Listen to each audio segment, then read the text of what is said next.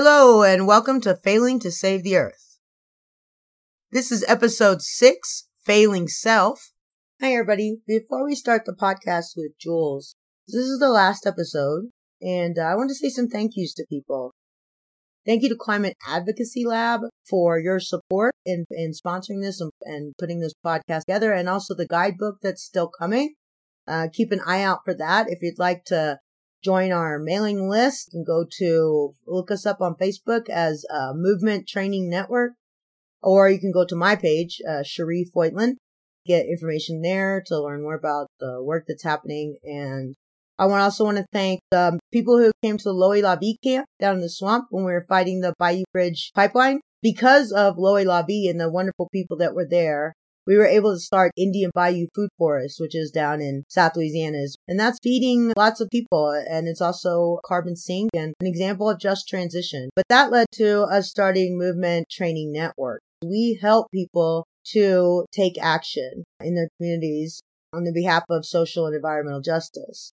So we are doing support in the way of capacity, marketing, outreach, things like that to help these like wonderful projects. So stay in touch with MTN and learn more. I also want to thank my co-hosts, Karen Savage, Ramon Mejia, Joye Braun, Cindy Spoon, Winona LaDuke, and Julie, Mama Jules, Richard. It was just so wonderful to speak with all these really powerful people. I think this is a great representation across dissection of our frontline movements. Those are people that this podcast was made for. The people who are doing the work. And if you want to help, you should support those people who are doing the work. I also want to thank my family and friends. You have been very patient and I have loved the commercials and appreciate spending time with you to do the commercials. And I love you very much.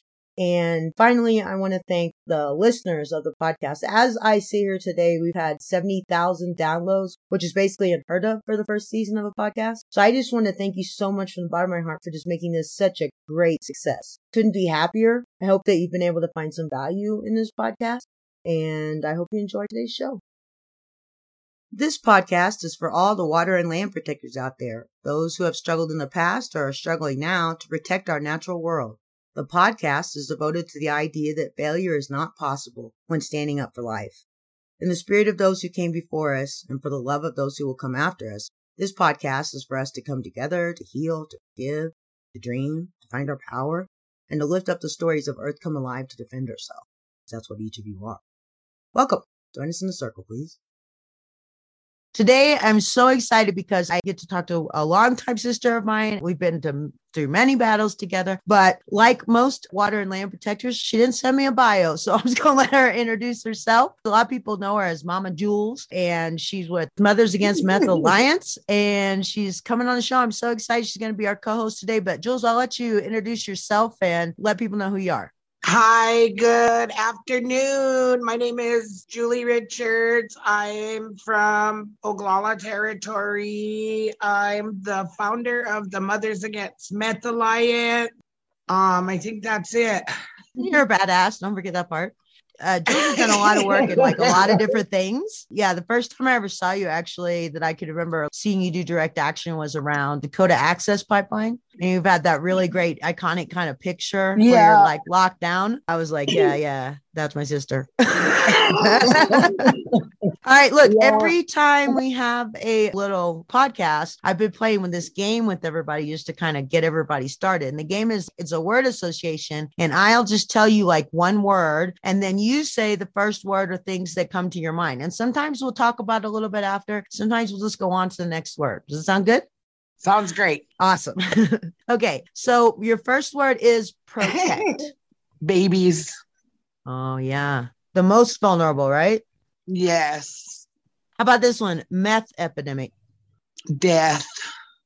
Can you tell our listeners a little bit about like what you do uh, physically to stop the the meth epidemic in your area?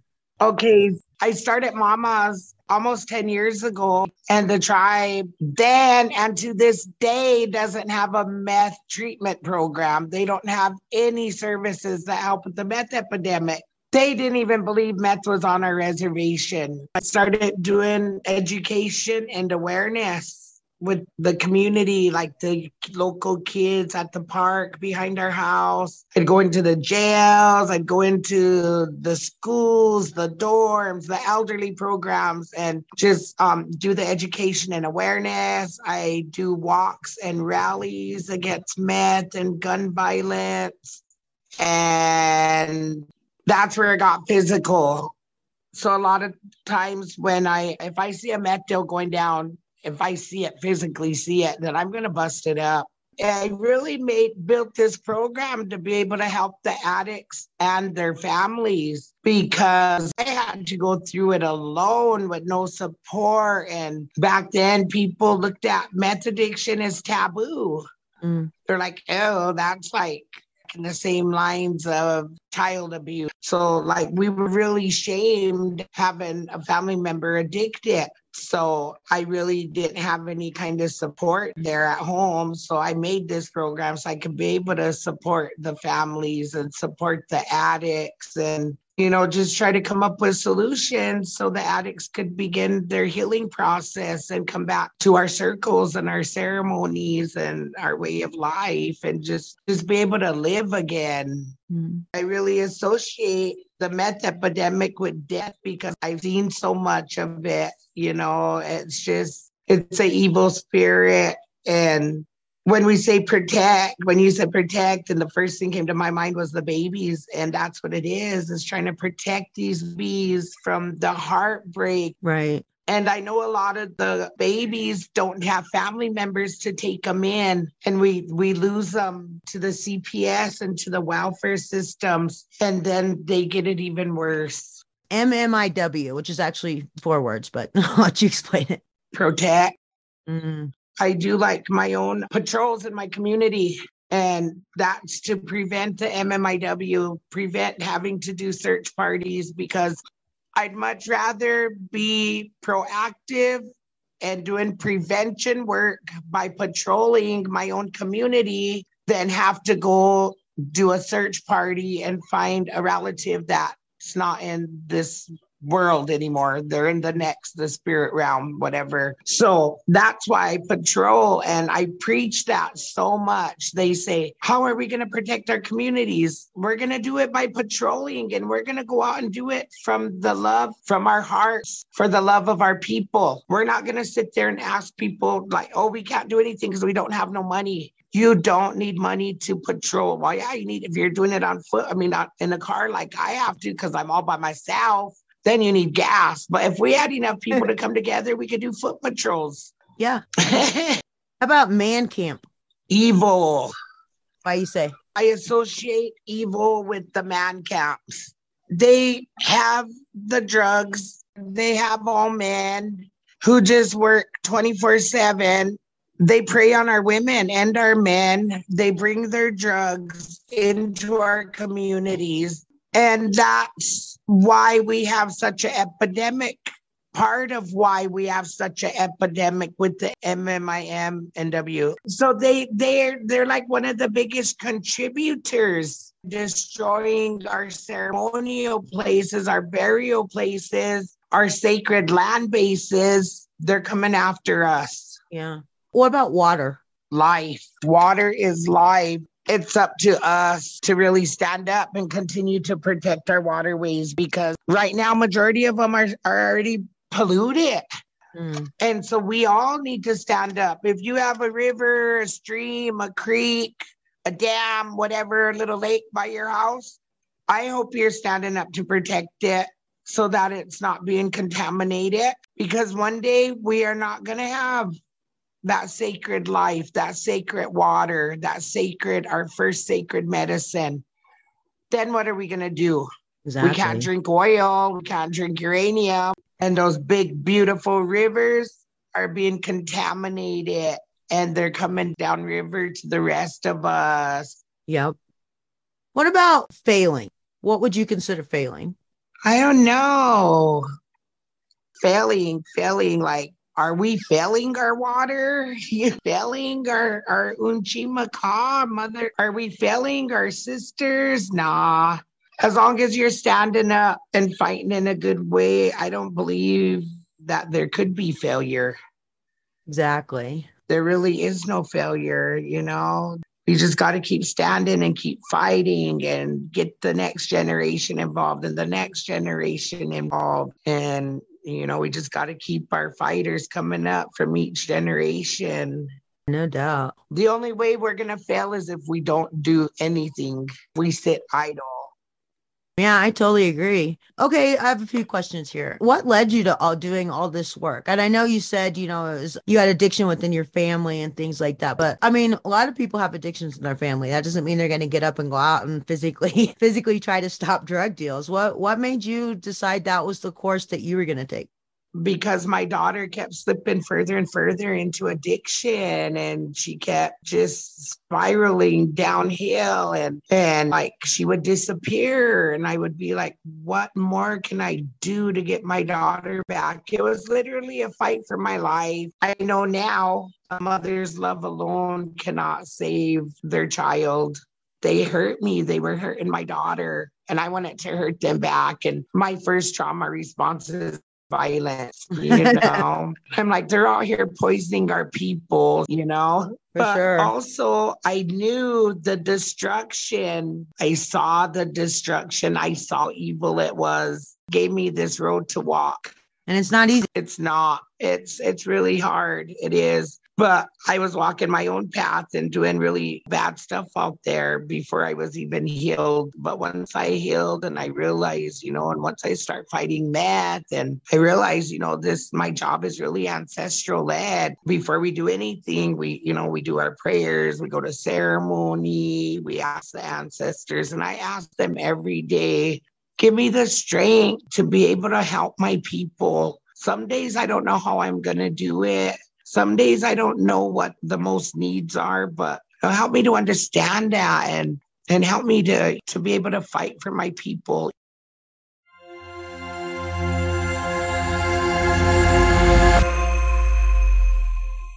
Hey, psst, you. Yeah, you. I see you out there working every day to try to do the right thing and correct the wrongs of the world. And I know it's stressful and I know it's hard. I know it's exhausting. I know it's heartbreaking. And I just wanted to talk to you a little bit about something that potentially could happen. And that's called burnout. See, I know this because I did a action camp down in South Louisiana. It was called est la vie, which means water is life. It was right after the Dakota Access Pipeline. And in Louisiana, that's a pretty oil soaked place. So there was a lot of intimidation that happened between the police, between people who were worried we were trying to kill the oil industry, kill jobs. ETP had I hired our cops to work for them to protect that pipeline. And in doing so, they allowed them to become private mercenaries. During that time, let me tell you, it was fighting like nothing we never seen before. We were on boats, we were in the middle of the swamp. Of course, that's not the way we started out, but by the time we got to the end, we had a handful of felony and a lot of bruises and scarring. Not just on our bodies, but for me, especially in my heart. I gave everything I had to that campaign. I lost my house. I had to move thousands of miles away, and everything changed. I was burned out. Honestly, people ask me a lot of times, you know, what that felt like, and didn't feel like anything, honestly. The problem was, it felt like my feelings were broke. Couldn't feel anything. It's a horrible way to be. I was angry, frustrated. I felt hopeless, helpless. Felt like I had given everything and lost everything. And people that were around me at the time, they, they did their best. The worst part was when I was in the depth of that depression, a lot of people I consider family and friends left. They went missing. And the people that were here did their very best, but they hadn't dealt with that before either. Not like that. They didn't know what to do. And honestly, I just don't want anybody to have to go through that. A lot of times when people have what they call burnout, and if you're living a life where you go to work from 9 to 5, you you do what some people call the regular life path. When you when you get burned out there, a lot of times the experts will say, you need to get out of yourself. You need to give. But what happens when all you do is give? Whether it's given to your family, given to your job, given to the causes you care about, What do you do when your whole life centers around supporting and helping people, making change in the world, and you just burn out? For me, that came very close to taking my own life. I remember several times where I literally had made nooses. One time I was out in California, I was standing at the edge of a big cliff with the ocean down below. And I remember thinking it would be so easy just to jump. And I remember thinking how beautiful the landscape was. And also thinking, no matter how beautiful it was, I didn't know if it was enough to make me want to stay here on this earth. Honestly, the only thing that stopped me from jumping that day was the thought of my family, what they would go through. I didn't want to be just another MMIW, missing and murdered Indigenous woman. I didn't want my family to not know what happened. So I stepped back and I made a decision that I was going to do whatever was necessary to get my spirit back because I deserved that, and so do you. We should all learn more about stress and burnout, everybody, but especially people who are doing this work. Stress can lead to burnout. So if you can keep it in check, then it will help you to keep from burning out. In stress, you might overengage. You might put your emotions into hyperdrive. You might have a sense of urgency. You might be hyperactive. You might lose your energy, or you're just tired all the time. You might have anxiety, or even develop an anxiety disorder. In stress, your your primary damage is physical. It's in your body. You're holding it. And honestly, stress can kill you prematurely. It can lead to heart disease and other issues. Some experts say a lot of diseases in the body are caused by the amount of stress you've had. And if you've had a difficult life, sometimes doing this work can trigger those past memories and those past anxieties. With burnout, it's more characterized by disengagement. You don't want to do it anymore. You don't have the energy for it, but you know you should. Your emotions, they can be blunted. Whereas in stress, your emotions can be very overactive. People can say the smallest thing and you can just be frustrated. A lot of times with actual burnout, can't feel a damn thing. You feel helpless. You feel hopeless. You don't have any more motivation. You can't come up with ideas. Your hope is lost. That leads to detachment and depression.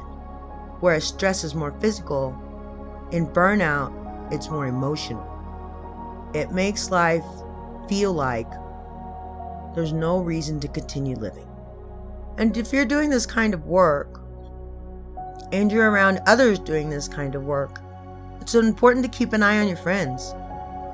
Some signs of burnout you might notice in your friends are they feel tired and drained all the time. They have frequent illnesses, headaches, changes in appetites or sleeping. I know for me, I, I couldn't sleep. If you have this, if they have this sense of failure or self-doubt, they feel helpless, trapped, defeated, detached. If highly motivated people have a sudden loss of motivation, if optimistic people have a more cynical and negative outlook than usual, they feel unsatisfied, even in accomplishments. They procrastinate more. If they use food, drugs, alcohol. If you have a friend that you think might be experiencing burnout, the first thing to do is open up a conversation. You might start with, Tell me how you're doing. You just don't seem yourself at the moment, and I'd love to know if there's anything I can support you with. And don't assume what people need. It's easy to think that you need to create a solution for someone else based on your own assumptions and projections. Avoid doing that. Just ask how you can help and know that they might not be able to tell you. Encourage them to seek out a qualified health professional. There is a path to recovery available. Just exploring with your friend of what recovery can look like is a great first step. Then keep checking in the truth is, burnout is tricky, and it's hard for people to know what to do, including the person who's experiencing it. But by being open, you could make a difference in a person's life. You could save a life. If you think that you may be experiencing burnout, you need to know that it's not your fault. Don't let anyone tell you that you should feel ashamed do remember to try to alleviate stress in your life. And remember, self care is the work. Schedule time for yourself, like you would a meeting or a Zoom call.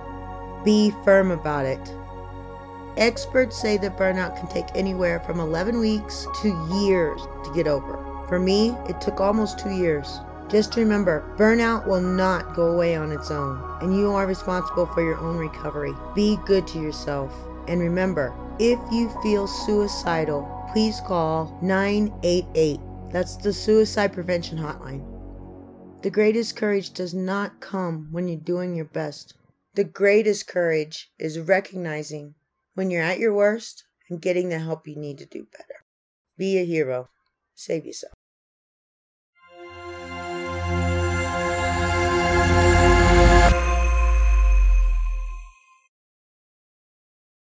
I have another question for you because a lot of people will give us a lot of shizzle around uh, the tactics that we use. And I was just kind of wondering, like, I've seen you do things like intentionally put your body in the way and on the line. And nine times out of 10, you know, you get arrested for it. First of all, can you tell people a little bit about like what it's like? Because a lot of people are really scared of that, you know? Right. And, um, and have you ever been scared going into an action and why, why, why handle it? Why do it that way? Oh, I always get scared going into action because I know how violent the police are ancestors fought these same peoples and they walk with no fear. And so I start praying. Once we start going, I just stay in prayer and I stay in prayer until I'm released from jail. But it's pretty empowering doing a lockdown because you're in charge that day. You know, the workers aren't in charge, the cops aren't in charge. It's like, and so it feels pretty good we're continuing the fight that they started for our land and our water and our people and our freedom. Exactly. Didn't they like sue you in like a RICO thing or something? Yeah, I'm named in the um, RICO and racketeering. So that's been hanging over my head since 2016. What about I, I had heard that uh, you had dealt with like some violence towards your home and your vehicle. Yes, my windows are out and my tires slashed. My house has been rushed. The door kicked in. They did a drive by. I was in it with my grandbabies. There was a crazy meth dealer running around Pine Ridge with a gun trying to shoot me. Oh my gosh. And when they did find him, he was set up behind my house. Yeah, so I get a lot of violence, but they like to attack my cars and home and trying to intimidate me. But they don't. I'll leave for a little bit, but I'll be back. so, how do you keep your head up? How do you find joy in what you do? Because I really consider you a very joyful person. How do you keep that around while you're doing this really heavy work? I cry behind closed doors at night.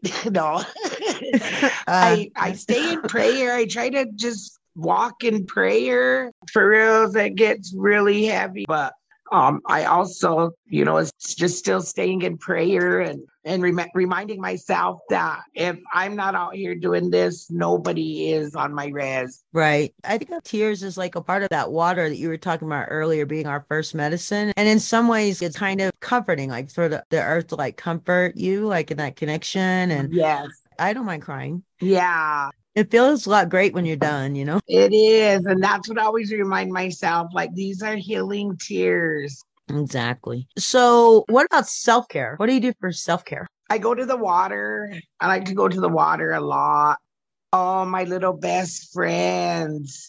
Even on a sad day, I can't be sad because this baby makes me laugh. He's in his learning stages. So, everything he does is so funny. Yeah, I love it. And you have so many. How many grandkids you got? Gosh, I have eight grandsons and one granddaughter. Wow, and hundreds and hundreds of nieces and hundreds nephews of, and yeah, right. What would you tell somebody who is just starting out doing the kind of things that you've done? Like, how do they protect themselves from burnout? Like even just being here in Detroit, I haven't even really been doing anything. I just been chilling, and that's self care to me too, because I'm usually mm-hmm. on the streets every day, or you know, from the time I get up, I'm usually busy, and it's been pretty chill. So you know, always practice self care because my first two years, I went hard. And by the end of those two years, I was ready to give up. Mm-hmm. And I didn't realize that my spirit, with every tragedy that I dealt with, every trauma I dealt with from the people, it took a little bit of my spirit and my spirit was almost depleted. So you got to remember to rejuvenize your spirit and and go to the water and you know pray and just touch the water, listen to water, listen to the wind. And, you know, that's really good self care. That's the most important part is to practice self care. Yeah. Yeah, I agree. Totally. I, after L'eau Est La Vie, I was really burned out. It took me like t- almost two years, I think, to come back. And I do think that. I think that the only way that we actually can fail doing this work is if we fail ourselves and we don't take care of ourselves. It's like how you sharpen a, sharpen an axe to cut down a tree. That axe is going to cut a lot sharper, a lot faster, and a lot more accurate. If it's as sharp as it can be, like, it, you know, and that we have to try to keep ourselves at our best, you know, and, and also it's about finding joy. And I feel like you are amazing at that. That's why kids love you so much. You just, you laugh a lot, you know, you're happy and, and you're respectful towards them. How can we bring our next generation up to do this kind of work? Okay, so with my kids, I've just always brought them to the front line of whether it be a walk, whether it be a protest, and just letting them, you know, listen to stories from the elders the schools don't teach them the history. It comes from us. The schools don't teach them how badass our ancestors are, but we do because we, you know, we honor our ancestors. And so I think, you know, like even Jateri, we had him at line three all summer. He was, he's been on the front line and, and, you know, bring him out when you're fighting for our rights, our land, our water, get them involved, you know? Definitely. Try to learn your language. I'm teaching yep. Jateri what uh, how much however much Lakota I know. I'm trying to teach Jateri that. Yeah, and then he'll he'll learn more over his lifetime, and then that's how we just like build it. Hey, is is there anything else you want to say? You got any last thoughts about like the movement or your role in it, or a- any single thing that you wanted to say or put out there? You got anything coming up? Anything we should support or anything like that? The mic is yours. Okay, so our documentary has been out. If you haven't watched it, it's on Vudu, Apple, iTunes, I think YouTube, and Google Play. But it's seven of us Lakota women and uh, Osage women, but we're all telling, you know, our stories of overcoming trauma and kind of like resilience, if you want to say. But it's real res life you know, and, and it's pretty powerful. Bring a lot of sage because you're going to need a smudge when it's over. Women of the White Buffalo.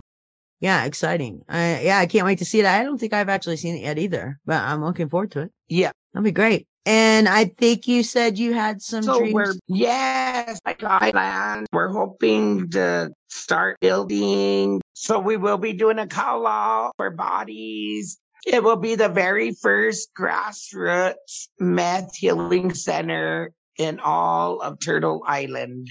Wow. That's big. I'm so excited. I know, me too. I, I really am because I just think it's so important. And it's, you know, you got to kind of, when you do this work, it seems like you got to kind of look for what's missing. Like what's not in your community? Are there parks? Are there grocery stores? Are there places for people who are homeless to be? Things like that. And we all know, you know, I know that addiction really has been like a major tool of oppression for the colonizers, you know, originally and has continued to this day.